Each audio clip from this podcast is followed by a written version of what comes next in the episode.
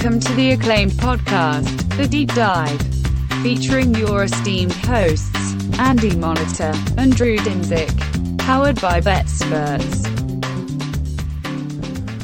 Welcome to The Deep Dive. Andy, as is tradition, it is the week preceding the Pro Bowl, and we don't have any NFL games to handicap. So we will take. Nor will we time, talk about the Pro Bowl. Nor will we talk about the Pro Bowl. Uh, ironically, we could stretch our legs into a full two hours probably on the Olympics, considering how much time I've spent handicapping the Olympics in the last 48 hours. But we're going to save that for brown bag bets tomorrow morning. Tune in to get your Olympic winners as we flex a little on brown bag bets. Um, but uh, yeah, no, as is tradition, we like to uh, uh, give a little shine, give a little attention to the 30 teams that are not in the Super Bowl. Uh, this week. And really, um, there is more to talk about this year than any other year, as we are having like record turnover in terms of coaching, record turnover in terms of quarterbacks potentially. Um, and uh, just really, it feels like a very heavy duty transitory type of year with uh, the last of the old guard and Brady and Ben moving on, um, and the new guard and Joe Burrow making the Super Bowl in his second ever season, his first complete season. Like, this is a wild, wild time to cover the NFL. So, we are delighted to be joined by one of our favorite NFL minds uh, in the entire space, let alone the gambling content space, and that is Dr. Eric Eager. Welcome back to the deep dive.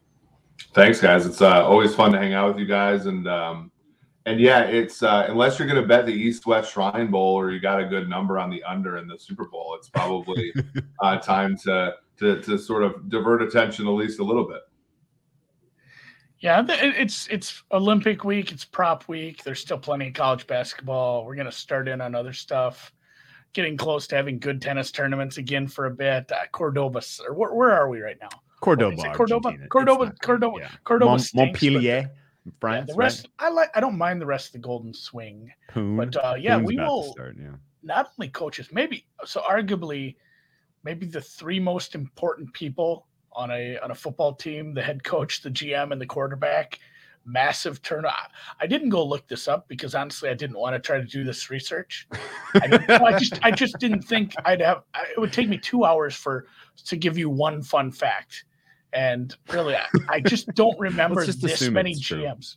Yeah, well, Un- just I just can't think of a year Not that there's check- been not this many GMs Not that have been that have been have to be replaced in the same offseason. It feels like you know one or two, but you know, the amount of GMs that we had to replace, and then replacing coaches in teams that we just replaced coaches in, like the quick turnover. Yeah, and oh yeah, two of those, and then the Giants. I mean, this is like their fourth coach in seven years. It's there's a there's a lot of heavy turnover at the bottom of the NFL, and it's been just fast and furious. And people try. The best part is the people in the media trying to be fast instead of right. Like the Harbaugh to Minnesota just broke yesterday. Yeah. That's it's funny how it's uh, like, yeah, guess what? This I can mute this guy because his sources suck. But the, all I could think about today was because it is signing day. I, don't even want to talk about the Vikings here. This is this is an NFL podcast, we're going right to Michigan football. Like, how do you how do you take your child who's a who's a star high school athlete and let Jim Harbaugh walk into your living room and be like, yeah. This guy, he's he's in it for the long haul now. He just took a bunch of NFL, like the NIL stuff will help. Christ, like that, and that's where the question's going. He's to be in the NFL soon, right? You don't do this because you're kind of hamstringing yourself a little on recruiting, I think. Yeah, I mean, my the people that I was talking to, you know, and, and just like for a little bit of context, like we we we we will do preparation materials for coaches, basically their agents, coaches and GMs. So you know, we you know the information isn't always perfect, but you know you can get a sense of like sort of what's happening. The sense that I was getting was when Harbaugh was given a pay cut last year before uh, you know, after they went two and six or something like that in, in, in the pandemic shortened year, um, that really stung for him. Um, you know, he came out and performed really well, took an unranked team to the college football playoff. But for the most part, like, and I think this is kind of what's happening. I, I think Harbaugh wanted the NFL a lot more than the NFL wanted him. And Mm. um, you know, he he got like kind of a courtesy interview. It looks like from Kwesi Adofo-Mensah, a man that he worked with while in San Francisco.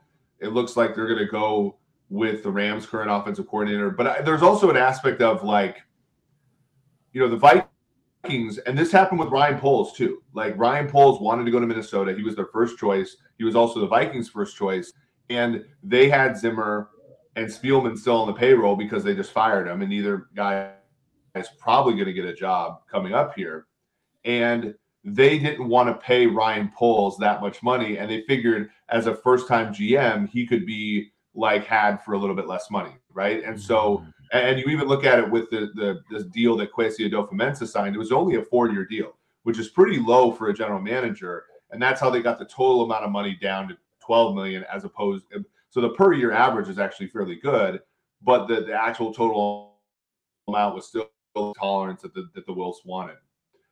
I think you know Harbaugh probably wanted nine figures in this salary, um, and they looked at him like, "Are you kidding me?" Like, a, a, I just don't think it fit well because this isn't like the 2010 49ers. This is a, a kind of a bad roster in my opinion, and it's also not Alex Smith going to sign a one year what five million dollar deal or whatever he had in 2011. This is Kirk Cousins off a 45 million dollar cap hit. I, I actually think the Vikings dodged a bullet here and not and not taking on Harbaugh, in my opinion.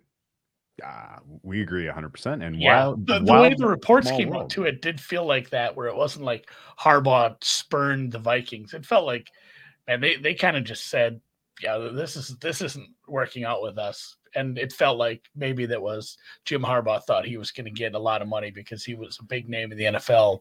Christ, when when was the Lights Out Bowl? Ten years ago now, more than that. Mhm. Yeah, I know. So he was 2013. It was 2012 So, yeah. Super Bowl or 2012, 2013 January. But Yeah. that the, I mean, he that that Niners team that he took over, like Mike Nolan and Mike Singletary, were so bad that they were losing with like Justin Smith and Yeah. NaVorro Bowman. That was an all-time roster ready to Patrick pop. Willis and guys Yeah. like you know Joe Staley, uh, Frank Gore. Like they had they had such a great roster. Vernon Davis, he slid in there and he was perfect for that job. He was perfect for that job. And I, I fear with Minnesota, like uh, Andy, you know this as much as anybody. Like the Vikings need a year to just let everything breathe. And like I don't think Jim Harbaugh is really a, the kind of coach that will withstand that very well. Funny that we are here on the Vikings. Uh, I was a guest on the uh, the Purple Insider today. Talked a lot of Vikings Matt. with your guy Matt. Yeah, and um, uh, he had some great questions. We had some great back and forth. At the time, he was basically kind of like I, I think, or we were under the assumption that the report was accurate about Harbaugh, and he was basically like, you know, if that's true, is that your, you know, he first he was like, you know, what what are the chances the Vikings make the Super Bowl in the next three years? Like, is that a bet to make? And I was basically like, uh, you know, it's not the craziest thing in the world because they do have a ton of talent on this team. And the NFC, as you look across the landscape, particularly if Aaron Rodgers goes west to Denver, let's assume that that's likely.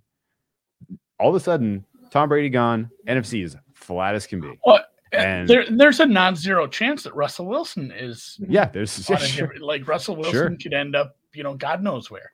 Yeah, sure. And so there's you know decent chance that the you know the NFC as you look across the landscape is flat, um, and it is not crazy to me that the team like the Vikings that at least has sort of one of the things figured out and that they have outstanding skill position players. You know, they have one major thing figured out. If they get the right coach, if they do the right thing at quarterback, then all of a sudden, why couldn't they get to the Super Bowl in Mhm. three years? It's not crazy. But Harbaugh, if they hired him, it was a bad sign to me because it seemed like that would imply that the Vikings thought they were closer than they are.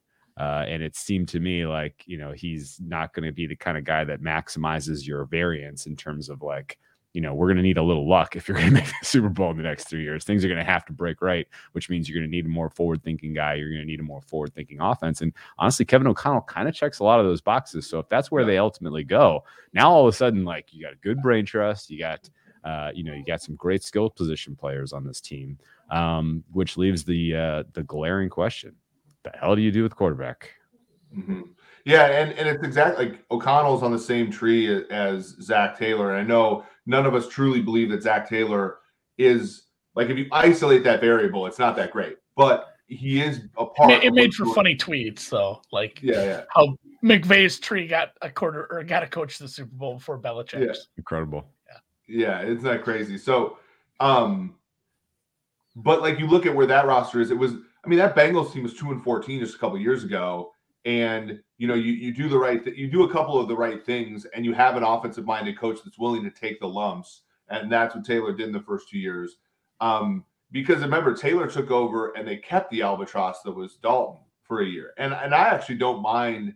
So to get back to your question, like I, I don't mind having Kirk Cousins on the roster for a year. There's there's some value in like for example with the Chiefs, there was value in having Alex Smith because it, it helped you find out that Travis Kelce and, and Tyreek Hill were superstars.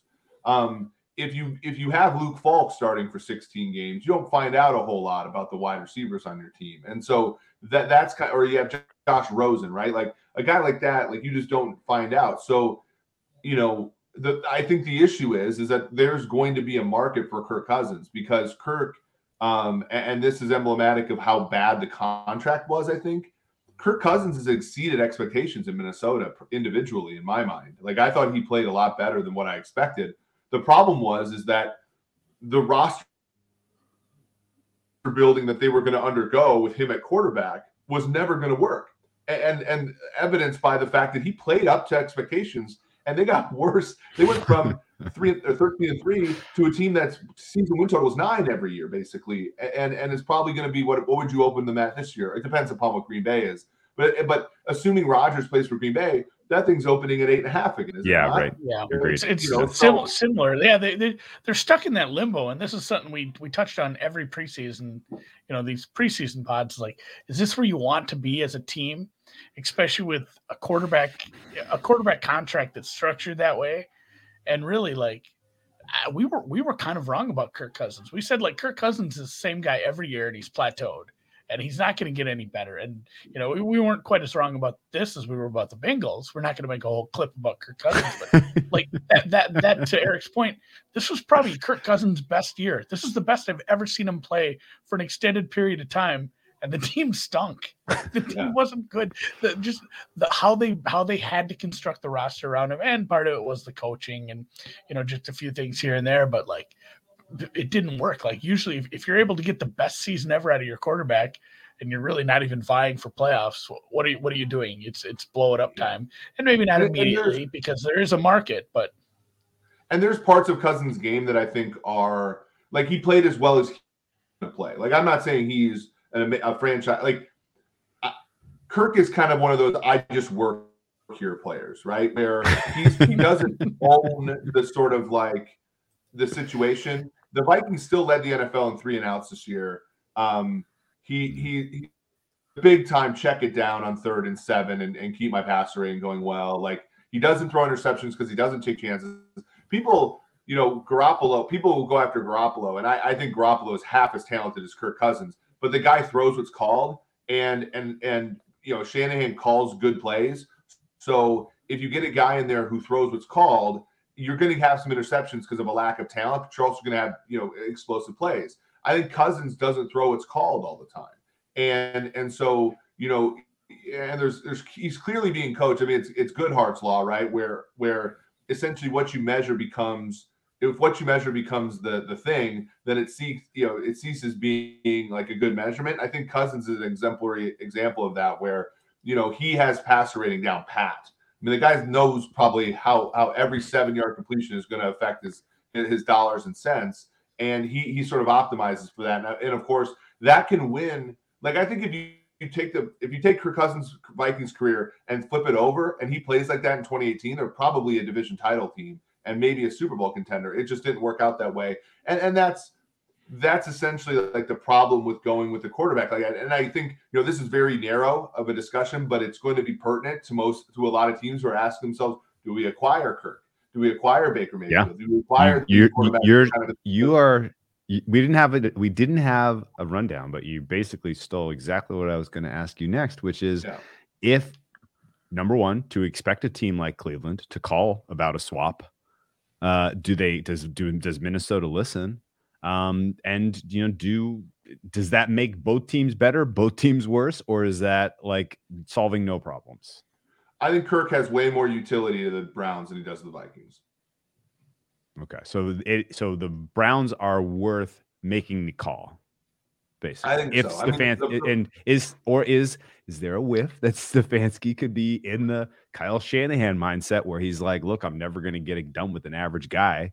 Uh, you know, we need to figure out a way to get ourselves in position to get the guy, especially considering we're in a division with the likes of Joe Burrow and Lamar Jackson for the next million Yeah. years. Mason I, I still wonder if Shanahan actually believes that because I always thought that Shanahan preferred the the the, the you know the puppet quarterbacks because you know Okay. there's something to like being able to coach a Brett Favre type that takes a Mhm. little bit more humility and it takes a little bit more flexibility. And I think some of these guys like McVay and some of these guys like Shanahan, they sort of select for the guy who isn't quite as good because he will do he'll take the steps exactly the way they want to. And, and like even like think about uh, Shanahan watching that Green Bay playoff game that he beat, you know, where he beat uh, Lafleur's uh, Packers, and the reason he beat Lafleur's Packers is because Rodgers reverted back to the stuff that got Mike McCarthy fired, which was I'm not going to play within the structure of the offense. And you know, McCarthy to McCarthy's detriment, he wasn't good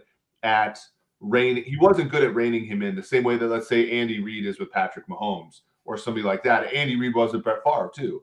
Um, so and and this season, I think if you're Shanahan and you have the guts, you put Lance in at some point in that in time in that season, and maybe you get a different outcome than you got this year. I, I you know, I, I'm hard pressed to look at what the the Niners did down the stretch and say Trey Lance couldn't have done that. Like I, I'm hard pressed to sort of believe that myself.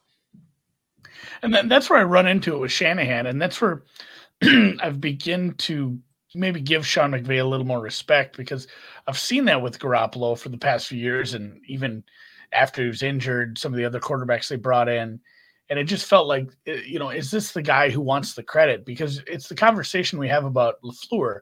Like, is Lafleur a good coach, or does Lafleur have one of the top five quarterbacks of all time? and that just makes things work. And I, I do think Lafleur is a decent coach at times too, but the, you know, if we're talking about that, everybody's talking about that, and if you know other coaches start talking about that, and that, that's kind of the the word around Lafleur, I think that would bother somebody like Shanny, and he just is fine. Like, no, we're gonna, I'm going to make a bad quarterback good with my scheme, and that's Mhm. where I, you know, I give like I I, I thought McVay kind of felt into that same mold, and granted, he was you know he was grandfathered into Goff, but the fact that he he made this happen where they are right now with a better quarterback, like if you a little an ounce of humility might win you a trophy. So I'm yeah I'm, I'm kind of out on Shanny because it's it's it turned out like the what they did in the draft that felt like the same thing. Like all right, they're both going to do it. They're both going to try to make this upgrade at quarterback, make it happen because they have the rosters, they have the talent, they have the scheme, and then just like yeah the the Trey Lance thing was such a weird waste of, you know, it, it, very very early in his career, but it felt like such a waste of uh, just the draft capital they used to maneuver that whole thing, and uh, it was it's very confusing now looking back at it. Like all the trades that happened there for like a, few days, and then the fact that they went with Lance, which whatever we bet on it eventually, and and they, and then, and then that's that's what they used him for. A couple gadget plays here or there, and then a, a forced start. Yeah, I mean that that's the whole that's the whole issue is like trading trading those picks for a quarterback is barely plus EV if at all. But if you don't play him in year one, it's it's now we're we're trying we're trending towards the you had a decent idea but you completely screwed it up type of thing. Yeah. Um, Mhm. you know, uh, type of situation. Uh, it's sort of the equivalent of like I don't know. Yeah, it, it, it wasn't great, and I I think think with Shanahan too, like you know, you, you the three of us are, are I think we're different than like normal football people because like we actually care about what happens because we bet on the games and like the, the, the football people thing where like they all like got this humongous like love for that Trent Williams play when a Trent Williams committed a penalty on all those plays like and they didn't call it and b none of those plays worked right like to me that's like emblematic of the Shanahan offense in that like we all praised Elijah Mitchell. Elijah Mitchell averaged like two yards of carry in the playoffs. Like we all praise like all the good stuff that and and I agree that like if you subset, and this was always my analysis and why I got I, I got roasted on Twitter for saying that I didn't think Shanahan was the top five play caller. Shanahan, if you subset to the set of plays that he calls. So let's say you say, given it's a run on second down, I'm with you. I think Shanahan calls the best second down run of all time. I, I think he calls great third and third and seven passes, all that kind of stuff. But I believe that his like run pass ratio and the fact that he's a donkey on fourth downs, like it's the Simpsons paradox type of thing where he does a lot of things individually well, but you add it up over a whole season. It's like, well, why is this team like never that good? And and yeah, I, I think it's because Yeah, Yeah, let's, mean, let's there- not there let's not little- disparage donkeys here. I mean, There was a little they've nugget in there too. You said like that are good. he, yeah, he ran the he, he calls the best third and seven play. Like he ends up in a lot of third and sevens because of, Yeah. because of the because of the play sequencing and what's going on. So, um, yeah, I, I don't I doubt we'll get to all thirty teams. I have a few in mind I want to get to, but I'm I'm glad we got to the Niners too because it felt like such a weird team for me. Like early on, even in the preseason, I saw some things out of that offense. Like both the Niners and the Seahawks, I saw some things early. It's like, oh, this could be a fun team this year. And then, you know, obviously different situation with the Seahawks. I mean, should we just stick on the NFC West? It- we we had that argument. Yeah. I, I just maybe I mean, the make this re- Seahawks. I just want an opinion for from Eric on this, like real quick, thirty second opinion, because we argued about this for the last five years, Drew. Me and you just not understanding what the dynamic was there, except on the outside. Like, is there any chance that there's a regime change soon? And I mean the whole thing. it doesn't look like it, right? Like I, you know, they've oh. missed their mark if they have, but to me, I I don't think it's tenable to have those three. uh, You're talking about the three most important people on a franchise. It looks like the Seahawks have chosen the two, you know, the the Schneider and the and the Carroll over Russell Wilson, which to me is baffling. I mean, the last time we saw this team without him, we were grinding out. And look, a- and Gino is three and zero ATS, so whatever, we love him. But before then, it was Tarvaris Jackson. It was a bad Matt Hasselbeck. It was Charlie Whitehurst, clipboard Jesus, and it's like, do we really want like Didn't say do Flynn. Seahawks fans not remember? Does, the, does Pete Carroll not remember how much of a grind it was to go nine and, or seven and nine with those kind of? I, I just don't get it. I Well, there's- to be Russ's fair, none of those weird. guys had a, a, a franchise running back to really, you know, kind of help. like you know, like help- Rashaad- Yeah, like like Penny. Yeah, right. Exactly. Yeah, Been that's looking for that But back no, for 15 I- years now. I mean, if there's if there's one team I'm not really interested in spending a lot of breath on, it's the Seahawks because they they seem like they're they are like uber fucked in my opinion. Like No, and that, that's The- why I the said I just Seahawks wanted I just wanted him to say no so he could. The Seahawks were the kind of team that when I was a professor would mess around the entire semester, and then they would they would have um, no mathematical chance to to pass the class, but then they'd still show up to the final. And I would be like, I'd go there and be like, really? Like I have to grade your final now because, like, you're just wasting my time. Like I, I that that's how I sort of see the Seahawks, where like they make all these bad choices and then they come around and like they were really like a play or two away from being in playoff contention too. Like if you think about they, they win that game in Washington, you know, they, they upset Arizona. Uh, we might we might not have Drew's Calcutta pick in the Super Bowl if Arizona shows up in week 18 and wins and wins that Western division, right?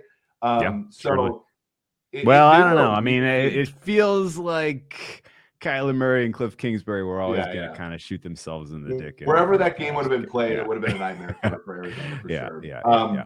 But but uh, I think what or it wouldn't have Arizona been the three because they beat Dallas. Oh yeah, actually, you know that's a fair point. Yeah. they probably There was a- hosted, there was would a weird the Niners. Yeah, it would have. Yeah, the whole thing would have. The whole thing would have trickled in a different direction, and the Rams might have had to go to Dallas in the four five, which you know all bets are off there. But yeah, we, we yeah we can pivot off a team that's going to make no changes, and it's really hard to say what the Russell Wilson situation uh, spins out to. I don't know, Drew. guess Who was who was the next team feel- you had in Gut mind? feel for you, Eric. You think Russell Wilson gets traded? I, I think so. I think at this 80-20? point, yeah, Looks that way. I just I I can't fathom If you're Russell who Wilson's has the agent, advantage there. if you're Russell Wilson's agent, where are you steering him? Uh, this sounds really bad surely. because of of the turmoil in the franchise right now. I, I, I if if Miami could hire a good coach, I, I would go there. yeah, Interesting. You'd, you'd NFC take him wouldn't to be the bad A- though. But AFC. like, who, who's the NFC team though? Uh, Giants, maybe. Giants or Lions is where I was thinking. And Lions. Yeah. Lions are- isn't crazy at all, actually. The Lions are not that far inter- from winning the NFC North. That's Actually, no, like, interesting. We said a actually. lot of nice things about the Lions rebuild. We said Wow. two years from now, when they get a new coach and this this roster's looking You need better, some. You need some weapons. What do you? What pick do they have in the draft again? Two. uh, two. two or three, yeah. And is there an elite elite wideout in this draft? So they have that. Well, they have two first rounders because they traded the They one to the Rams, rounders. but that second first Okay. rounder will be 31 Late. or 32. Um, and so they're taking spot, they're taking elite Jahan pass Dotson. rush and then late wideout. You can get Jahan Dotson, maybe, um, maybe Dotson? What's that? We got some Jurassic Park. Dotson. Dotson on his cracks. We got Dotson, yeah. We got Dotson. It's yeah. yeah. Okay. I mean, Yeah, there's, it would be very it would be very Detroit Lions to take a first round wide receiver. They've done And it. And even like Jameson Williams from Alabama, he tore his knee up in the championship game. Yeah. But that might make him available at pick 31, Yeah, 32. And the, and the Yeah, Detroit being a team now that's we're not really talking. competitive. Now we're talking. This Now isn't talking. crazy. Um. Hmm. I'm gonna marinate on this one. That's how interesting. I've, Could we take I have maybe- I have yeah, had I've had Nish's- trouble fig- I've had trouble finding an answer to that question myself, and I and I just been struggling. Like like what's the right landing call? I know I've I know, heard I- through back channels he's trying on- to get to like Saints or Giants or Saints have you know, no like the the- Saints have no room though. they just the, don't have room. Yeah, the the, the Saints, the Saints, yeah, the Saints doesn't. It'd be great for him. They don't have the room, but and that's where I landed on the Giants and the and the Detroit Lions. And it's like, man, but they're they're a ways away. Where it feels like he'd have to be willing to be patient. And he's not that young anymore, so it, it it's a little tricky. And Mm-hmm. NFC Well, is well, terrible. though. Like, how I do think that the Giants would be a good spot for him to go to Okay. right away. what a pivot. Good pivot to hire. the Giants, yes. Good hire at, of of GM and coach in your opinion. Uh, I think so. I mean, Ryan? rel- i- i- independent of the of the Flores stuff, which I do believe, by the way. The I do 100. Yes. Yeah, the Daboll Daboll's been a good coach, um, and and you know he's evolved over the years. Even this year, you looked at everybody was giving the Bills crap because the run game was bad. But I wrote this article for PFF where if you add in passes, right, that are on RPOs because that's kind of how they call them. Bills running game was fine, and then you saw sort of as the season went on, Josh Allen gave more of those plays Mhm. and Singletary had success down the stretch. Um, Josh Allen is a, a fabulous talent, but we remember, you know, coming into the 2020 season, he had been mostly trash in 18 and Mhm. 19. So there is some development there. Daniel Jones doesn't have the physical gifts that Josh Allen has, um, but Russell Wilson. I remember a pretty interesting little scamper from Mr. Daniel Jones at one point in his career. And in Yeah. general, I think his wheels aren't entirely useless. Um, I think his but- arm is sort of crappy, but but the Okay, that was the question. Yeah. Is his arm Right. suck? Does his arm suck? Jones, Jones Okay. isn't as bad as everybody everybody says he is. Like I think Yeah. the problem with Jones is that he's on year four of his rookie deal. So it really like, but and this is why the Jordan Love draft pick wasn't that good by the Packers because like you got to play the guys Well, right this away. is why because- I thought there were about 500 million reasons why. Yeah, but so that that's the hard part with these young quarterbacks, which is like it's also why Baker Mayfield might be hard to trade as well. Um, once you get to that like year four or five, hmm not that many guys are going to accept the Blake Bortles deal, right? Not many agents want to be attached to, hey, my quarterback's a Blake Bortles contract quarterback. And besides that contract, in the new CBA, we've either had guys do what Jameis did and make almost nothing, or Mhm. get the second level contract. And I think the hard part is the, the the benefit of a rookie deal quarterback is if he plays amazingly, he can't go to the table and ask for more money. The problem with a veteran quarterback or a quarterback on a rookie deal who's in year four or five is his agent saying, "Okay, now's the time," and and it's just you know like you go back to the old days when like when Rodgers was drafted by Green Bay, his initial contract was five years, seven million, right? So everybody talks about when he in 08, when he started like six games and they found out he was good, he took a very modest deal. That doesn't happen anymore because of the fifth year option is so expensive and all that. So I can see why the Giants would want to move on from Daniel Jones because it's awkward there. They do have talent on that team. I mean, Kadarius Toney, Kenny Golladay, if he had a good quarterback, I think would be pretty good. Uh, Ingram's a whatever tight end. He might even leave at some point. They they drafted O line. Defense, I think, is really good, and one of the reasons why Patrick Graham got a ton of looks in, in the in the head coaching Did they uh, retain him? hiring spree. So that team's not that far away. Eh, Did uh, they retain Patrick Graham? Would be a tough. The, getting a new quarterback would help. Did they retain Patrick Graham? The Giants? I don't think so. Hmm. He, yeah, he he's he's not there. He's not. He's with a free think. agent. D, he's a free kind of agent DC. Free agent. he- He'll land Okay. somewhere. If, Oh hell I don't know if he ends up with the, Yeah. the Vikings Well, head the. Giants is they're they're ten, they're eleven, they're eleven million over. Oh, And that's where, like, you know, you mentioned a couple. You didn't mention, but is it Shepard? So, somebody's probably yeah, they have a bunch of they have a bunch of really Well, they, there, relatively there'll be cap talented casualties, guys though. like for sure. But because yeah, if I squint at Daniel Jones, I can see a pre-developed Josh Allen. And if I squint at and if I and if I look hard at what his situation was, where he was effectively under a Jason Garrett regime, I'm willing to give him a pass to a degree.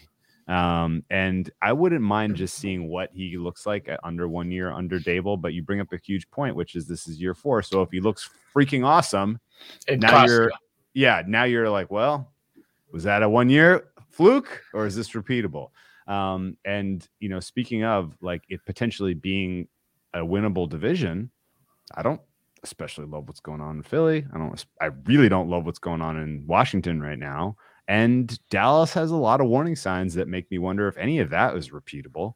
Um, what is your general feeling specifically on dallas? And to what degree did your was riding was it like riding a roller coaster in terms of like understanding if Dak Prescott was elite or average over the balance of the season? And we can expect the defense to to take an enormous step back next year considering how they got there. And Mike McCarthy is what? A lame duck at this point with Sean Payton taking a year sabbatical? Like is is there He's got is there that like secret family in Dallas already. Like he's there- just lining up to to take that job. is there are there massive storm clouds brewing over Jerry World I I would put it at like minus one ten that everybody's fired after this year. The only issue that the only issue is that Jerry is extremely loyal to coaches who are loyal to him, right? The Jimmy Jones Mhm. the the sorry the Jimmy Johnson situation was like the other side of the coin where the guy wanted credit and Jerry was like, "Get the hell out of here!" After two Super Bowl wins, everything else he's been like he had Garrett forever, he had Wade Phillips forever, he had he had uh, the Big Tuna forever. Um, you know, seemingly moving on from McCarthy, who's a you know a Super Bowl winning coach, would be tough. But I don't see. And, to answer your first question, Drew, like it was weird. Like before the injury, I was like, Dak Prescott's playing about as well as you want a quarterback to play. I mean, he, he was making plays with his legs, he was completing passes, he was, you know, he was on time with stuff, even though his arm isn't great. He was dealing with injuries to Amari Cooper at times. You know, he was slowed all the time. Gallup was slowed all the time. The offensive line had, you know, and the defense wasn't the defense wasn't great. It was high variance. But now it's like it just shows how tenuous it is when you pay a quarterback that high end deal because you know if it's inconsistent, like Dallas is not going to be able to re-sign Michael Gallup, so they got to basically bank on Cedric Wilson being the number three. Amari Cooper, you know, Jerry Jones already said not satisfied with Amari Cooper's play uh, or price years behind him yeah and and so and the running back too, right? Like the running back, you know, you, you- they have not figured that out. And the defense to me is just you know it's a Dan Quinn defense. And the Dan Quinn defense, you look at 2016 Falcons, they got a lot of pick sixes. They had a lot of young players running around, Deion Jones and all that. And you know, in when injuries happen or when you know Trevon Diggs gets four interceptions instead of 11, like I just don't really Yeah. see how it can sort of keep up, especially if there are other good offenses in the division. And that's and that was where you know you guys faded Washington, I faded Washington. Was Washington feasted on a division that had bad quarterbacks? You turn the you you turn the page one year, and Dallas feasted on a division that had bad quarterbacks for the most part.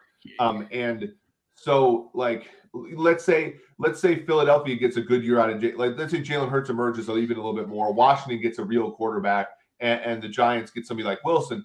It's not going to be quite as easy. Hmm. Oh, and- that's where too the, you know, you mentioned the Diggs getting four interceptions. It feels like the 18 Bears Whereas, mm-hmm. like, oh my God, this team is good. Trubisky's running the well. Trubisky's average starting field position was it felt like he was starting on the other side of the fifty because they were constantly punching the ball out or just you know constantly getting an interception. Like that turnover luck was unsustainable. And and also, I, I want to give credit to and you know, I'm I'm going to give Matt Nagy and Mitch Trubisky credit. Like they ran some fun offense at times when they were letting Mitch run a lot more. Like that was a that was a decent offense that worked. But then all of a sudden next year, the Bears and boy, Brinson, Brinson got just roasted for saying this. Remember, Bears fans were mean to him, saying like, "Hey, maybe the Bears defense doesn't do this next year and they stink." And we were, you know, we were kind of on that same hype train. And oh yeah, weird, you know, they they they didn't have like a plus twenty five turnover ratio anymore, and all of a sudden, you know, the Bears weren't winning twelve games, and it feels. It feels like this is more of a stretch because even with Gallup gone, and I'm I'm a Ced Wilson believer. I believe in those tight ends. I think even if if you have to keep that albatross of a contract, good scheme too it, it's it is a good scheme, and if everybody does stay healthy, it feels like the kind of team that ends up in a bad spot where they're a low end playoff team. The defense takes a step back, the offense stays healthy, they score just enough to win like 10, 11 games, end up in the playoffs. They're not really a contender. Everybody gets a year older, the contracts get one year worse. You keep Mike McCarthy, and like that, that would be my worry if I'm a Cowboys fan. Because, and like you said, Jerry just doesn't he, he, he's not firing guys midseason. Very yeah, he then, very much wants Sean Payton as his head coach, though. That's where that's where I wonder if some of the decisions during the season, like, oh, Dak's kind of injured, and Jerry just steps in like, yeah, we're not playing him. He's mm. he's he's sitting this one out. Like we're we're fine. We're fine giving me some excuses to get Sean Payton in here. Yeah. Yeah. Okay. The, the the Payton news was interesting. I, I do think he sees what Drew Brees is doing and says, man, that that's a lot less work for the same amount of money, more or less. you wonder if he stays in there. Now, you know, part part of me doesn't think he'll be a great broadcaster, but like I'll be quite honest with you, like Tony Dungy's not a good broadcaster. So like you know, and he's been there forever. Um, I don't even think I don't even think Gruden was all that great. Um, so maybe Payton enjoys it, and I know Payton. He he looked worn out this year. Like let's let's be quite honest. So maybe year off will help him but maybe it maybe maybe he's wanted this you know this retirement forever. So we'll see. It, will be interesting. It certainly makes sense that he would want to get out of New Orleans, given all the. I mean, this team's gonna be bad now. Yeah. Speaking of bad, the NFC South. Um, yeah, Wolf is an atrocity. Who's the best um, quarterback in the NFC South? If you had to just pretend that the you know the de facto starters are the starters, just say yeah, gotta be you know, Winston. Just, but he's gone, right? Isn't he a free agent? I, I think Jameis is a free agent. Yeah, he's a free agent. Basically, Ryan, let's say it's Matt yeah, Ryan, Matt Ryan, Taysom Matt Ryan, Hill, Hill, Darnold, and Darnold, G- Gabbert. Blaine Gabbert. Gabbert's better than Gabbert's better than Taysom Hill. so it's Matt Ryan. Ryan. Matt Ryan, nine hundred year old Matt Ryan, who um, who may not, not even only, does he is he a candidate to get moved? Do they want him there? Remember he ran that touchdown in kind of, and then had the taunting the the the issue with Ryan, and this is you know that that was a team that you know I'm that was a team I follow quite heavily because I had really heavy positions on the Falcons taking a tight end at four um, in the in the draft.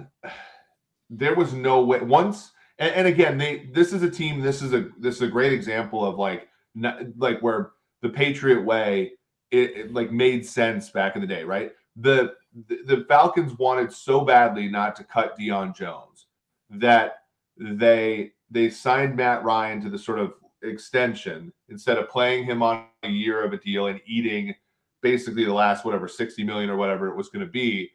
Um, and we're forced to trade Julio Jones. Now Julio was kind of terrible in Tennessee this year, but like they they they refused to make the hard choices in 2021, and now they're stuck with some hard choices in 20. 2022 as a result. And the one is is the Matt Ryan deal, right? Like so Matt Ryan um I believe still is owed quite a bit of money and is not is not terribly movable. So pre June 1, Ryan if cut is a 40 and a half million dollar uh dead money charge. Now they they do get 8 million in cap savings, but that's a 40 and a half million dollar cap charge. Post June 1, it gets a little bit better 24 and a half at 0.9 uh, dead money charge and 23 and a half million in terms of uh, you know cap savings. That would go into addition to Julio Jones's 15.5 million dead money. So like this team, like instead of viewing 2021 as it was, which was you're gonna suck, just play the thing out. Um, they they've made it hard on their new GM and their new head coach for two consecutive years. So Yeah. what does that mean? Like last year they did not take Justin Fields at four precisely because they they couldn't play him for two years. The edge in playing a young quarterback was taken away by how much Matt Ryan was going to cost, uh, and so their collective cost was still going to be like paying Matt Ryan. So Hmm. what do they do this year? I think they I think that they this this year they might dip their toe in, given that some of these quarterbacks, let's say Carson Strong, uh, some uh, I think Malik Willis's stock in this, you know, as silly as it sounds, that the Senior Bowl is going up, um, et cetera, et cetera. But I do think they go for one of those sort of like lower tier guys at the quarterback position to have him sit for a year um, behind Ryan. And this is Ryan's last hurrah as a member of the Falcons. Hmm. Who's the kid with the giant hands? Zap. Any Yeah, interest in Bailey Zap? Zapp, yeah, Zappy, or I think it's Zappy. Zappy. I, I go with Zappy. Is it the Western uh or yeah, Western West Kentucky? Kentucky. Yeah. Yeah, My, got my giant favorite hands. hilltopper.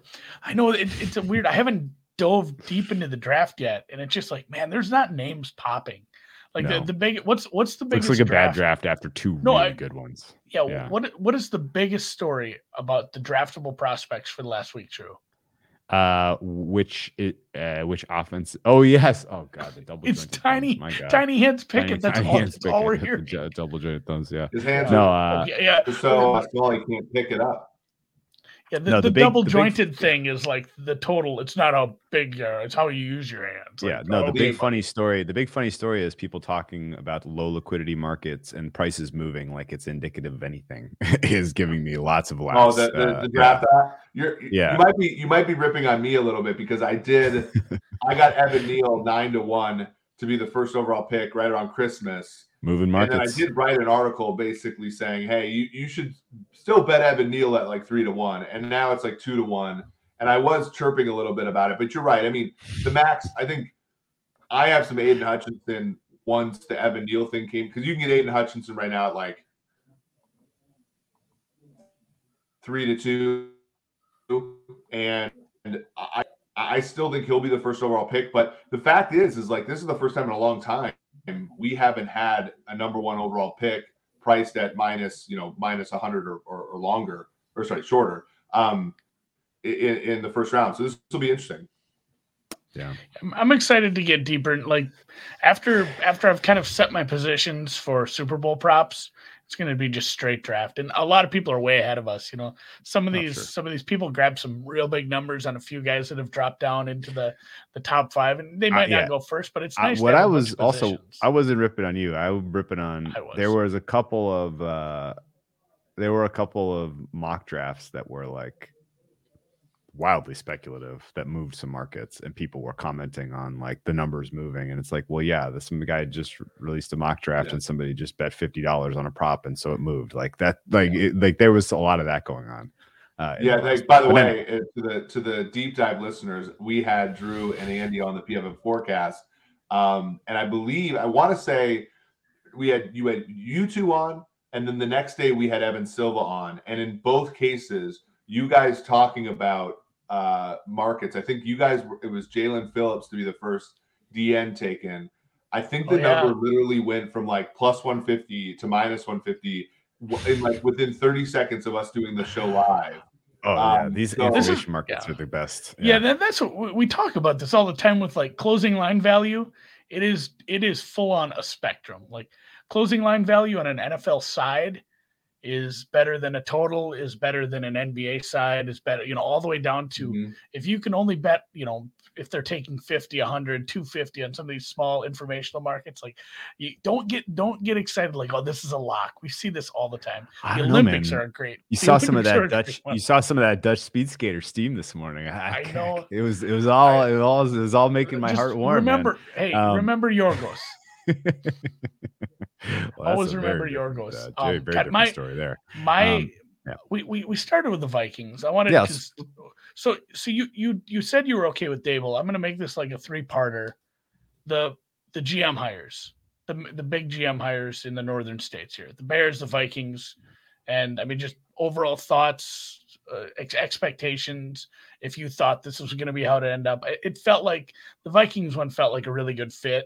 It seemed like that was always going to be what was going to happen, especially after the, the low ball offer on the first one. But I, I don't know a ton about Poles, and then uh, the the Giants, you know, the whole Giants mess. And true, and real quick note about Daboll, I kind of feel bad for Daboll.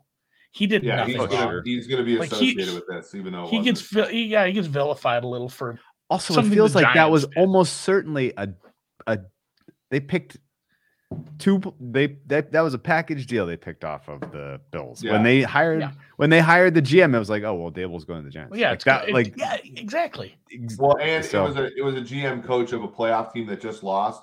There's a very good chance that those two men were the choice for the job a month ago. of course, I f- yes, And- I and- completely And agree. I think that that's not necessary. I mean, like, look, all three of us would engage in such a thing if we were going to be an NFL GM, and we wouldn't think twice about it. And I, so I'm not going to vilify those guys because that's they're they're they're chasing their dreams. Both of them are first timers in the job. It's just that this, like, that's the issue with systemic problems, right? It, it's this. Um, there's this, you know, uh, object in mathematics called a Riemannian surface, where like if you zoom in on any one part, it looks smooth, and but if you zoom out, it's like constructed in such a way it looks like a windy piece of crap. That's like that that is what inequality is, right? It's like any one hire, you're like, oh, that makes a lot of sense. Like, hey, there's nothing, there's a, everything's on the level here, and you take a step back and like, oh, like this, look at what we built here, and so like I, I have no problem with Daboll. I don't even have a problem with the I don't have a problem with the GM there. To answer your question about Poles, I, Poles you know, we we've worked with a lot of teams in the past, and and you know, he wasn't a high. He was a higher up in Kansas City, but he wasn't the highest. Up. Borgonzi was higher up than he was. Tillis was higher up than he was, I believe. And then you had you had um, Veach, but he gets a lot of credit. You know, when I ask people in that building, like, what's the who who who scouted Trey Smith? Who scouted um, Creed Humphrey? And it's Poles. So Hmm. um, that was, I think, one of the reasons why the Vikings liked him so much was you know he was very instrumental in rebuilding a unit that the Vikings have never rebuilt for like a you know two decades. And when you look at Chicago, they have similar issues along the O line. Uh, they have a worse roster than the Vikings, I think, um, but they do have a quarterback. Uh, I I like the hire of and I think um, you know every time I've interacted with him, he seems extremely curious about football, which which is helpful. Um, I think he's also not going to to make the evaluations himself. A lot a question I always ask people in the league is either if they're a GM or if they're perspective, I say, how much evaluation do you do? Because I think you know it's inherently wasteful to pay a hundred scouts to do something and then for you to put your thumb on the scale. yes, And, and Poles to me has the right mindset about that. Um, It's interesting his hire of Matt Eberflus, the, the the head coach, a man who coached for a Colts team whose head coach called plays, later said, "I don't think a head coach should call plays." Like I do think there's a little bit of free thinking there uh, on the part of Eberflus, who I thought did a great job with the Colts defense that didn't have a ton of talent over the last four years. Um, so I'm I'm bullish on the Bears. Uh, I think they also have a good quarterback prospect, not a perfect one for sure, as we saw this year. Um, Adofo-Mensah is also, you know, a, a I would say, you know, somebody who we all talk about him coming from energy futures and stuff. He's been in the NFL for a decade almost. Like this is somebody who took the lower paying, kind of crappy jobs in San Francisco, built his way up here, got kind of a I'm not I, I mean this very nicely, but got kind of like a made up like made up job title in Cleveland. They wanted him so bad that they inserted him Special into the front office next to guys like Andrew Healy, Paul DePodesta, and guys like that. So like he was sought after. And, and so it was just a matter of time before he became a general manager. Okay, so agreed with all of those takes. I think they were all good hires. I think that in general, the positions that have been filled so far all make sense to me. Um, I do worry though about I the know- Bears. I know the want least nothing about to do with think, the but- Bears in the medium or long term future because that cupboard is a bear. And they of of all the teams that needed a reset, and you know the Bears were at the top of the list. The problem is that like those guys were so desperate for so long, and they drove the they drove the you know the Thelma Louise car off the into the Grand Canyon already, and now here you are, I don't know. It's it could take years. Like honestly, like what is even your plan right now? You have an aging roster. Um, you trade some of your assets, try to get draft picks because you don't have any draft capital. Like, I, yeah, I, I, don't even really know what the plan is, and um, I don't know who you can hire as far as an offensive coordinator to develop Fields into what he can ultimately be, which scares me because if that doesn't go right, then you've now you know potentially wasted that asset. So there's a lot of uh, very spooky things about the way that the uh, the Bears are run and the the you know the ownership meddles too to a degree. Like you know, are they even going to let you uh, you know trade uh, you know name players on your defense who are in win now mode for assets, or are they going to put a stop to that? Like I, I, don't know. So yeah, I mean Chicago spooks me um, as far as being like you know of it working. Um, but who knows? I, if I you're great at picking diamonds of the rough out of the draft, then maybe it doesn't matter. Yeah, op- optimism though abound just because like you did end up losing a, probably a bad GM, and I don't know if he was a bad coach. I, am not totally out on Nagy, especially. As, huh. he was uh, he, was, he was a poor manager. That's for sure. Like, yeah, that, that's, huge part of the. Uh, that's a huge part of the job. I think that's where maybe Nagy ends up as a coordinator again. Like, like there are these guys where it's like, man, this guy would be a good if he didn't have to run a football team. Like he's a decent football mind, and we have these all the time. We always talk about these guys. It's like yeah. it was it was like God bless the NFL. I was so happy that nobody hired Dan Quinn. Yeah. It's like you know Dan Quinn. Well, well, and, and, to be and, fair, to be fair, a lot of it was luck. Like there was and there's a lot luck. and there's a lot of positions to still fill. Like we're not close to done. Yeah, I, I know. Like ho- hopefully, hopefully the, they have the you know the the good uh, the good common sense the good Lord gave a, a poodle to not hire Dan Quinn as their head coach leader of men. Because like I think Dan Quinn, despite how we said Dallas was a little lucky, like I think he's still probably a pretty decent D coordinator. And that's that's some people's well, you know that's some people's men, feeling. Many of these men get the job. Like there, there's a, an interesting thing, right? So Kevin O'Connell goes to Minnesota. He never called plays for the Rams, other than a few games in 2017. Um, or 2017 he called plays somewhere else but he hasn't called play for the Rams. Nathaniel Hackett has not called plays for the Packers. He hasn't called plays since Jacksonville. Uh, Frank Reich did not call plays in Philadelphia. Eric Bieniemy, one of the, the tropes against him is he doesn't call plays in Kansas City. And everybody's like, well, you, uh, and like these coaches think that they got the job they got because they called plays so well. And so then when they get the job, they try to take on both positions. And like you could be a very good head coach and not be talented enough to do both and that that's certainly something that can happen. And then the guys, and I think of Brad Childress, uh, Andy, didn't call plays, go to Minnesota, want to show everybody they're smart, so they try to call plays and be a head coach, and they're a disaster when they when they do it. Right? To me, Chili, Chili was rough.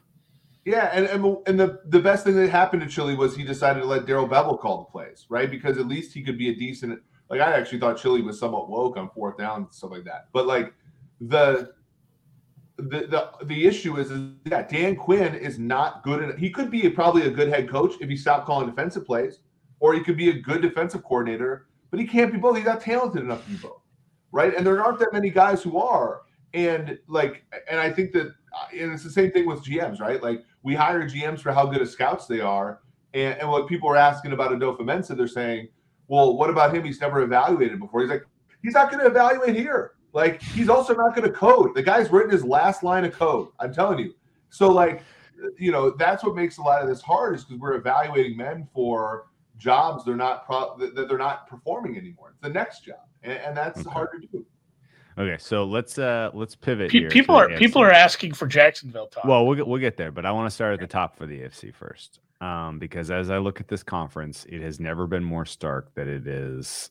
You either have a guy that's capable of taking you to the Super Bowl or you do not at quarterback. And I would like to know if it is whether you're going to take over or under four and a half out of the next five years that the AFC quarterback is either Mahomes, Burrow, Josh Allen, Justin Herbert. Okay. Anyone outside of those four guys takes a team to the Super Bowl in the AFC in the next five years? I've got a wild card. I want to answer this too. I'll say oh, I'll say over a half of Super Bowls. Okay. We'll have somebody other than that. Variance is a hell of a drug. Yeah. okay, okay. Variance, not not like because Aaron Rodgers is in D- Denver. I, Yeah, I don't well- think it's that. I just think like it's some like look, Joe Burrow to everybody's mind at this time last year, Joe Burrow was just a weak armed guy with who with, who has a bad knee and a crappy coach. You yeah, know, this like- time last year we wouldn't have put him in the discussion at all. No way. Yeah, Mhm. I completely agree. Um, yeah, and L- Lamar Lamar's probably in there. And you know what? I it- it's hard because we're so recency. And I did a poll just to see how how fully biased we would be by recency and and God damn it, if Matt Stafford didn't win the poll of like who who's the best quarterback in the NFC with Brady out. Let's say Rodgers isn't in the NFC. Who's the best quarterback in the NFC? Stafford ran away with it, which is I don't think that's wrong though. I mean, it- Wilson's it's- it's- probably it's- the right it answer, it but it should have yeah. been closer with. uh I mean, honestly, Kirk Cousins wasn't that far. I would ahead, take but Dak over Stafford. yeah, I, I would take Dak. I would Yeah, take Russell, close. and I put I put King or I put uh little guy. What's his name? The, the baseball Murray. player Murray. Murray, Could not think of his name. I put Murray in there for fun, Little but guy, yeah. really, I I think there's a there's a non-zero chance the best quarterback in the AFC are right there with him. Didn't even play this year. Like, Yeah, yeah. Deshaun Watson is Oh yeah, Deshaun Watson. at, sure. at, at his That's ceiling is right up there with them. Very interesting to see what happened with them. Just not playing for your stinks, but you know what? Different situations. But uh, our guy Mike Vick came back. Okay, so basically, you think there's a chance that somebody surprises us in the AFC, Mhm. even with that top-heavy quarterback strength that exists now in that conference. Yeah. Okay. I think I think Um, it's going to be. I think it's. Th- There, it's always, and it's just hard now. Think about this, guys. The- I, and I, this is the reason Brady retired, in my opinion. When Brady, from 2010 to 2018, Brady needed at most two playoff games to make the Super Bowl and 16 regular season games because they made the bye every year. This year was a 17 game season where they were grinding out weeks eight, week 18 to get a two seed that didn't even give them a bye hmm it- it's annoying. It, like more games are going to more games should increase the the chances of the best teams doing well. But football to me is such a game of attrition that I don't think that that's actually the case. And then more playoff games are just going to increase the variance to me. Like. Okay. if you could tell me as a, as a Kansas City fan that there was two buys again, I would buy into more Mahomes. But I, it's just going to be a grind for them from now on. Okay. Interesting. Um, if you were going to add one player to that list of four, is it Lamar? It's Rodgers. Yeah, Lamar's tricky for me though. I mean, Lamar. Yeah, Um, especially like, right he- now. This is the first year injuries really affected him. There's also a chance that like the COVID thing he had was like more like long COVID, like because he was sick a lot over the last 12 months. Mhm. Um, which obviously like that sucks. Like you don't want, you know, um, I think pure talent wise, and the Ravens have a clue, so that helps a lot. Um, I also think that we're we're maybe uh, there. I, I think what Andy says is true. I think there's somebody either who just got drafted who sucked this year, like Trevor Lawrence or Zach Wilson, or somebody who we haven't even seen. Like if, if if one of these sort of quarterbacks we're not enamored with, much like we weren't enamored with Mahomes and Watson in 17, if one of those guys gets onto a good franchise, then all bets are off. Okay. Yeah, and that's the thing. Like how quickly we just bury Trevor Lawrence as sh- a shitty quarterback. like the you know before he was Oh, drafted, no, leading. You know, and we're we're not. I mean, it's we're not happened. burying him, but everybody else we're not is, burying him, but like we just we just he's not really in the discussion as even you know could he be good next year? It was just such a dysfunctional franchise with a- a really really bad and Trent Baalke's still there, you know, leading leading the defensive game plan sometimes from the sidelines, but we have, we have you know the, the the coaching is everything is in flux down there and the roster stinks. So I'm I'm not ready to say like Trevor Lawrence is taking a massive step forward in year two, which really sucks for that franchise to Yeah, have yeah, yeah. that pick. But I mean, he, he could he could be right there. As much as we talk shit about Mike Brown spending money in Cincinnati, blah, blah, blah, like he, he did. He he invested in the defense like two years in a row. They went and got free agents two years in a row to try to make things right there, and they drafted well in terms of populating that roster with studs, young receivers. So, uh, you know, I I think that franchise was decently stewarded now in hindsight over the last uh, three years seasons, but there's a huge question swirling about the stewardship of both the Jacksonville Jaguars and the Houston Texans. Uh, and to a degree, I'm starting to wonder what the heck's going on with Chris Ballard in Indianapolis. Some of the decision making going on up there is starting to concern me.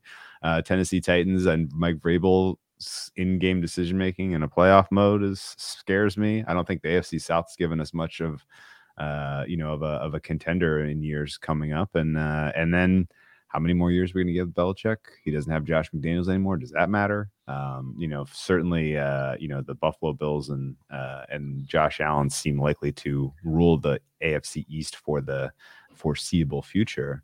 Um, so it kind of comes down to if anyone else can emerge in the AFC North, in my opinion, which is you know brings us back to the beloved Cleveland Browns, uh, a so roster that is in the chat. Rodgers to Tennessee. I think you want to take a look at Tannehill's contract. I don't think it's not it's not that movable.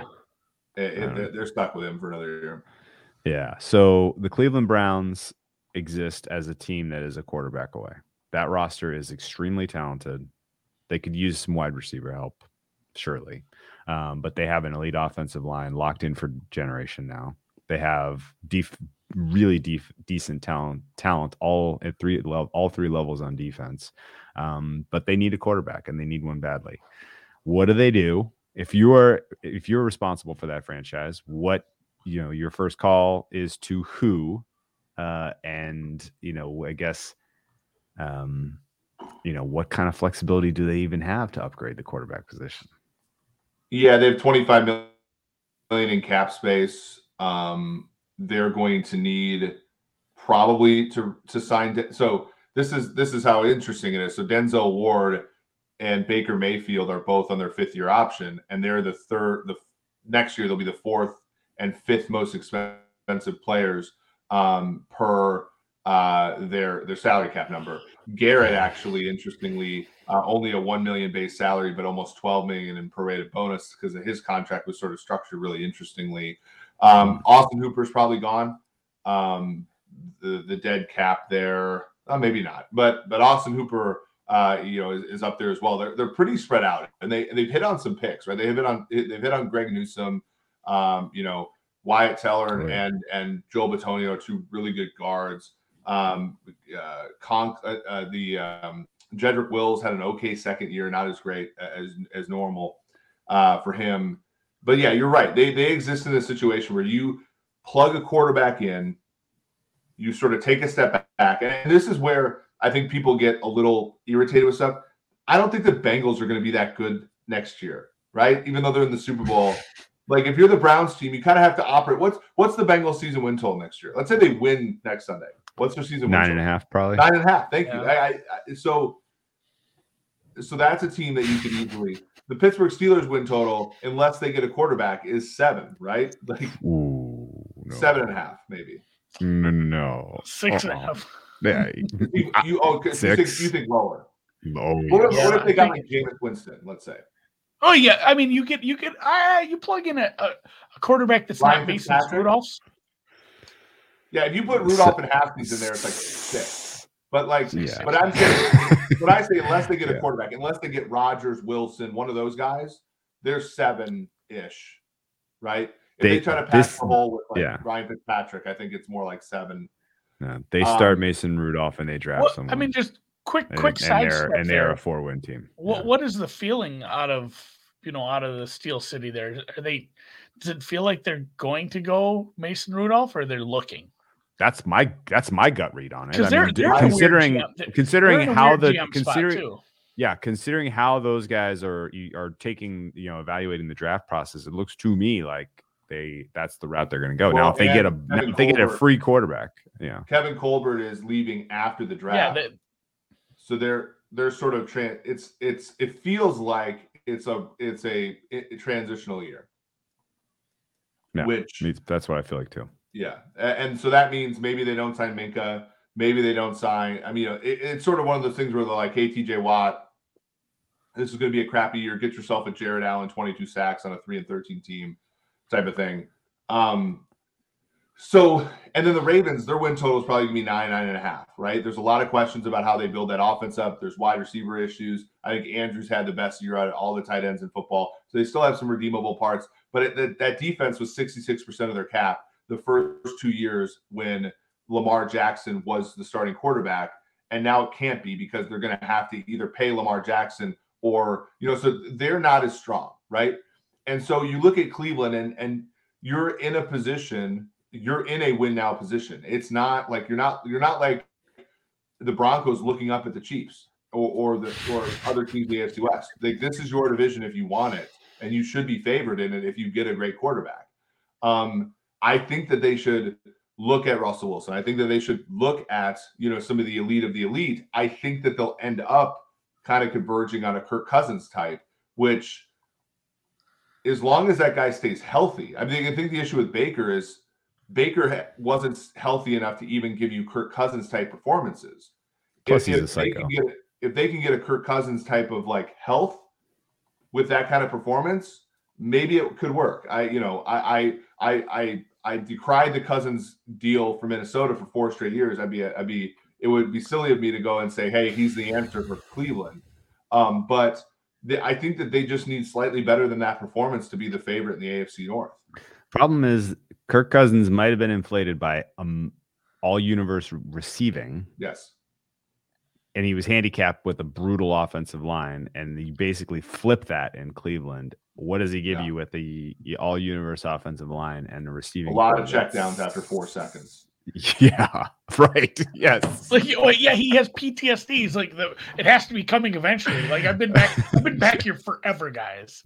Like, you just freaking. Yeah. I, I wonder too about some some of these teams. You, you go back to Pittsburgh, teams that are a little more transitional. Like Mitch, Mitch is a free Mhm. agent. Marcus Mhm. Mariota is a free agent. Like somebody like safe. Like you, you can you can look your fan base, your season ticket holders in the eyes and be like, this guy's been a starter. We think it'll be okay. When you know in the back room, you're like, all right, this isn't this isn't forever, guys. We're this is just to keep keep people off our back from. We're not we can't start Dwayne Haskins this year.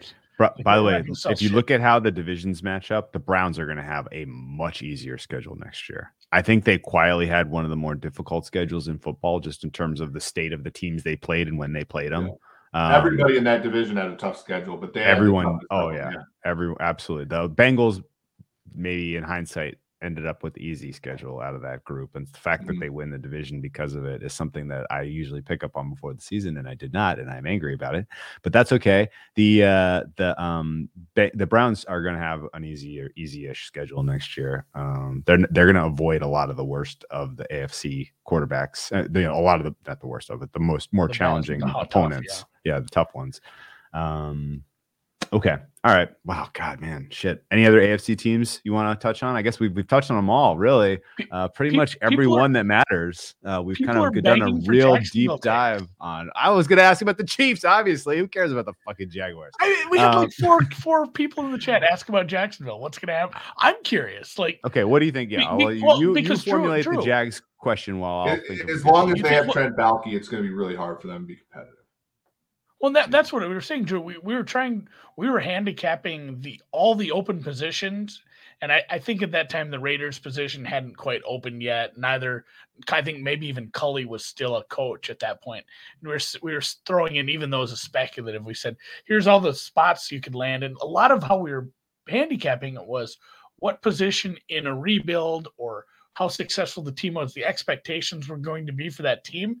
Jacksonville, none of that even matters. Like the situation, the ownership, the leadership from the from the front office, like uh, it, it's not like oh man, I, I- could get away with it for a couple years because the expectations are so low. It's just a really undesirable job, and the pushback you get on Twitter from even saying that is like, okay, Andy, if somebody's going to turn down a job, there's only 32 of them in the world. Be like, Here- here's these guys have to look at their career paths, and they have to well, say like. I want to do this for a while. This might not be the next stepping stone. It might be a, you know, I might fall in the water. here's something that people don't don't and i didn't realize this until i started talking there are people who hope that crappy teams like the jags will reach out to them for a job opening and they can turn it down You're like I'm a better it makes you more- than- it makes yeah. you more attractive to the next News group. cycle. yeah. like Exactly. And there there's a lot of there's a lot of you know they pay their agent a lot of money to get that done. So so I I I, agree that like us average Joes would be like, oh, I'd take the Jags job any day. I'd take a two and four, two and fifteen. But like these people who have real careers uh, in, in GM and head coaching, like they'll they'll turn they'll absolutely turn that job down. And and that you know, and we saw it with Houston last year. Like Eric Bieniemy probably could have been the Houston Texans head coach, and he was just like, even I won't take that job. Speaking of Eric Bieniemy and your Kansas City Chiefs, what the hell happened? what was that? Don't, don't do that. Uh, what was that? Uh, and uh, you know what? You know, kind of lay out the kind of um, in the back of your head. You've been dreading this moment. The salary cap hit for Mahomes you know that tsunami you know the the water was mm-hmm. out and you were out there picking up all the you know the crabs and stuff and well here comes the water is creeping in now of this monumental contract for Mahomes um, how to how do the Chiefs weather the storm uh, and what is uh, what is the the prospects of these guys as we move forward into the paying Pat Mahomes era yeah I mean they can get his number down to 13 I think the question is whether they want to or whether they should because you know kicking the can down the road has been kind of their problem for a long time. Um, they've never the Chiefs have never walked on a good player before. Um, and, and Sunday's game was was a microcosm of what the issue was because Patrick Mahomes in the first like when I watched the game and I was I was you know I was sitting uh, I was actually sitting next to Alex Gordon, the former Royals left fielder, and I'm like we are sitting there watching, and Mahomes was so definitive in that game. He looked like he wanted to end the competitive part of that game at halftime. He he and then he looked disappointed when he didn't, and then he played that way in the second half. And, and that was the first game in the four years that Patrick Mahomes has started for the Chiefs that they that they, they they've never won a game, an important game where he's played poorly. And and I think that that's where you look at that roster. And as much as I like Brett Veach and I think he's made a lot of good choices, that's a failure on Brett Veach, right? The, the fact is, is they pay along the defensive line alone. Jarran Reed, $10 million, Frank Clark, $25 million, and Chris Jones, $20 million. So you're talking about over $50 million, the highest paid defensive line in football. And they can't they, they can't pick up a, a, a, the team when fully. And I thought the defense played okay Sunday. No, don't get me wrong. They played well enough to win a normal Patrick Mahomes game. But the problem with, with what they how they've constructed that roster is they've constructed in a very stars and jags way and the stars are rarely stars for that team, except for Patrick Mahomes eh, on the offensive side of the ball with Hill, with Hill and Kelce. On the defensive side of the ball, they've invested a lot of money in guys who are not difference makers. And you know, Chris Jones doesn't have a sack in his postseason career. Um, Frank Clark had one pressure Sunday. Um, Tyrann Mathieu, you know, has been a good player for them, but is not a difference maker anymore. And and they're going to have to make decisions about how they want to construct the roster moving forward. I don't think that their roster can be can consist of guys with contracts like Chris Jones's, like Frank Clark's, like Anthony Hitchens making $9 million a year to be a part-time linebacker. Um, they have a decision to make on whether to walk on Tyrann Mathieu. They have a decision to make whether to walk on Orlando Brown. Um, and th- they've always shied away from making the tough decisions and then had their cap guy fix everything and then kick the can down the road. And I this this is a time, in my opinion, for the Chiefs to stop trying to win the 2020 Super Bowl again. okay. Uh, any concern in the back of your mind that this is a Russell Wilson redux? Yeah. That, that's the rule, not the exception, right? Like I think, you know, Rodgers is the same way. Rodgers has mm-hmm. hasn't even gotten back to the Super Bowl since he made it in 2010. Um, you know, obviously Marino. Uh, Marino put up Patrick Mahomes like numbers in the 80s, never got back to the Super Bowl after he lost in his second year. Um, you know, Brett Favre had to, had you know, and, and, some you know Brett Favre, you know, much like Mahomes, Brett Favre got knocked out by Elway in his second Super Bowl and then never made it back. Pat got knocked out by Brady in his second Super Bowl, never got back. I mean, the that's the rule, right? And and you know, if you if I ask you guys, turn it turn it about on you guys, and I made the number two and a half minus 110 each side. How many Super Bowls does Patrick Mahomes win in his career? What were you guys put it at? What would what, what side would you take?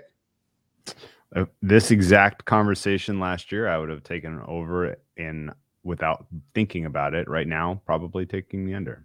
Yeah, if it if it's minus ten either side, it's an under.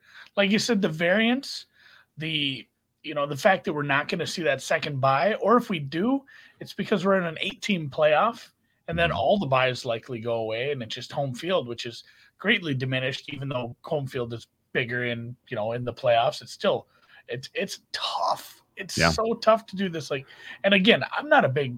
I, I was never a big Brady guy. I understand like how important he was to the league, but it is kind of wild to think about it when you see like, man, this Chiefs team was just supposed to be like going every year. You think about like what the Patriots did for the longest time, and again, they had the double bye. They didn't have to play ever have to play four games in the playoffs. It felt like, and their division was soft, but still to, to And, just and go the do Chiefs that. have been that way. variance. They've hosted the AFC ti- title game four straight years. Like the, the fact is, is I kind of think of this as a fan.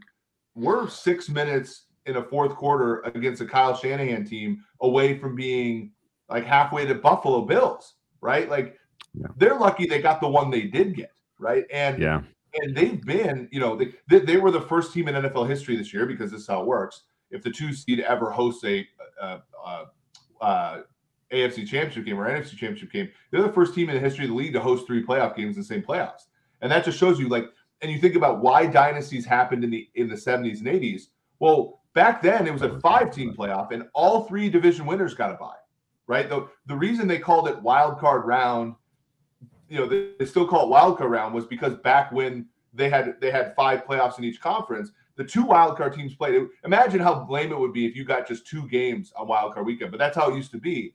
And then the winner of that game would go play the three seed or no sorry would go play the would go play the one seed and then the two and three seeds come both coming off of buys would play each other. And they call it right. the divisional round and that's so why do you think Mon- Joe Montana won one road playoff game as a member of the Niners? One the whole time because and he because he never played any because they Yeah, were total fraud. division. Yeah.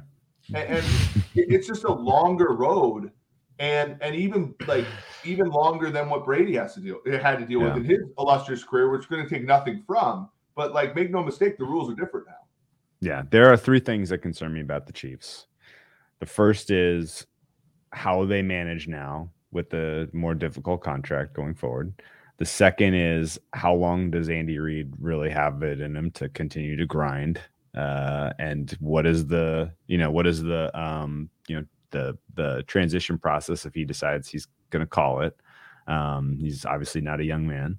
Uh, and then the third thing is the gap between Mahomes and the next best quarterback cluster is smaller than I realized. And Mhm. uh, some of that is Mahomes himself coming back to the pack a little bit. And some of that is everybody kind of stepping up their game to a degree. And, you know, I'm not even including whatever's going on with Mahomes' personal life, which is a little concerning in terms of his focus on on the game. And um, you know, and it's it's definitely um I don't know, under two and a half, you know, this may sound absolutely stupid in two years. I would be happy. If he It's so hard to do. Yeah. yeah. I'd be happy if he won one more. And I think Packers fans, after a decade, would, would have been happy if Rodgers had tugged another, just one more, right? Yeah. And, and Sure. it's hard. And it's, um, and, and I will say the stuff with his personal life is real. Like, you Yeah. know, that it is not like people, people make fun of it and joke about it, but like those are things that, that weigh on him. And, um, he has to get those things figured out. I think that was the one thing that Brady, you know, you think about Tom Brady, and obviously we're resulting because Brady, if you run his career back, wins what two, three, I don't know, but like not seven. You we Brady had his personal life Brady had had had the thing optimized, right? And uh and increasingly so over the course of his career. And um that's something that Patrick Mahomes is going to have to do, or it's going to be harder. It's going to be increasingly harder. Cut out strawberries. I don't. I don't know what to. Yeah, go Drink full more water. control. Drink more Stop water. eating is always, Whataburger. I don't know. Yeah. Yeah. always good. Oh, Yeah. so good though. Mm. Always good advice. I don't know, Eric. Did you? I, I was gonna DM you, and then I just got busy goofing around at work with everything else that's going on. I, I did start digging into Olympics. Is there anything else you specifically? I don't know. I think we covered a lot Any of the you've been GM dying stuff. I to think talk the about? The I think the Ra- the Raiders one maybe that's a good one to finally tie up a little too. I, I don't know. D- did you? Do you want me was to twist some arms and get you into the Calcutta next year? You ready to go Yeah, uh, I- try to take some of Jeff Ma's money? There was there was some that'd be fun. definite steam from some good media members that were like, Rich Bisaccia deserves this job. It's like, yeah, I, no, like that's not a yeah, thing. that that didn't seem likely to me. Um, but I, I was surprised it was McDaniel. Um, I will say, like the people, I think the reasons McDaniel didn't end up taking the Indianapolis Colts job were, I I don't I don't besmirch him at all for not taking the Colts job. So, um, the fact that it took him this long to get another opportunity was interesting. Um, maybe that was just him feeling guilty and like not wanting to go right back in after spurning the Colts. Um, especially considering like Matt Eberflus was the guy that he hired, by the way, and Frank Reich inherited, which is you know sort of interesting.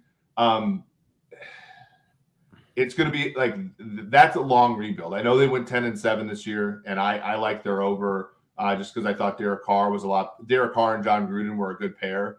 Um, they're they lit every draft pick on fire for the like for three years. Ah, Crosby's pretty freaking good. Crosby's good, yeah. Uh, yeah. Yeah, I That's mean, one. Crosby's way better than the guy that was picked four rounds before him. One. Yeah, you know, like so. Yeah, not every draft pick, but every like high end draft pick they had has been lit on fire. So I don't think the roster is particularly good. So hopefully they have you know, good expectations for him because it's a tough division with the with the the Chargers as as Chargery and as they are and the Chiefs. Um, so I, I think expectations are going to be low there, but hopefully he pans out because I thought he did a great job in New England over the last decade. Okay. Uh, you know, it's funny. I was thinking about that, our, our real brief conversation there about Pat Mahomes, and there's not a there's not a playbook even really to do it right. Like Ma- Russell Wilson got rid of the high school girlfriend turned wife, didn't help him. Uh, Aaron Rodgers excised the family, didn't really help him. Oh, Uh, so there's not there's not a you don't you don't need to cut off your whole what you family. Like that's this. yeah. Hmm.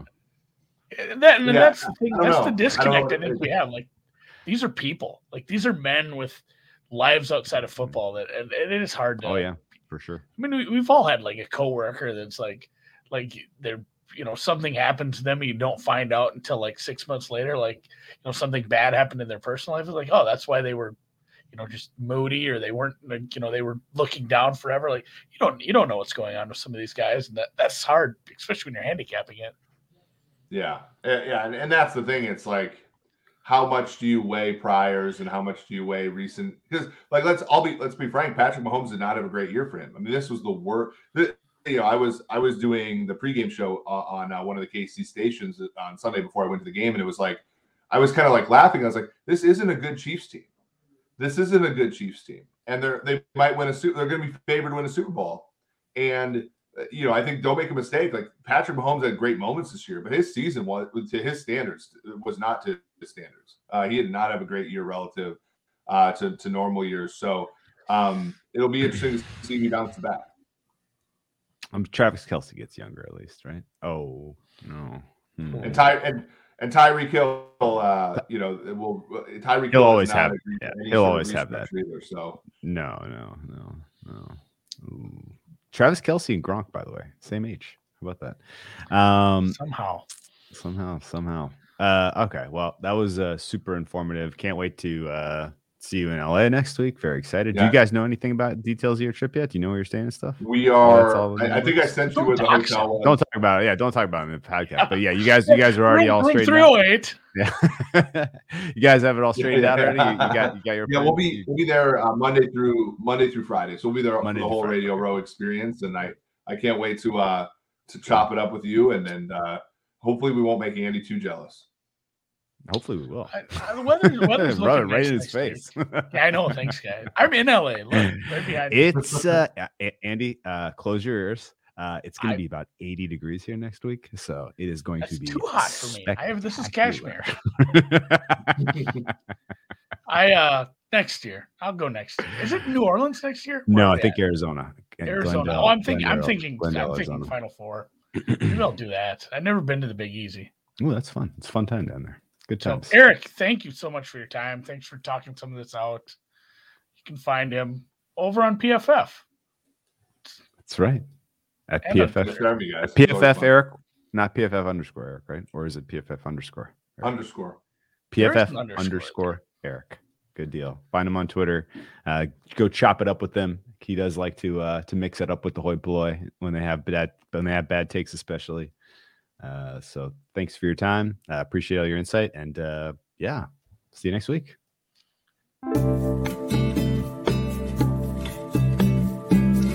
Looks like it's going to be a rough night in the old association for yours truly. Pacers. You ever you ever get to the last game of the night and need it to like break and by break even I mean just lose juice. Yes. That's like the worst feeling.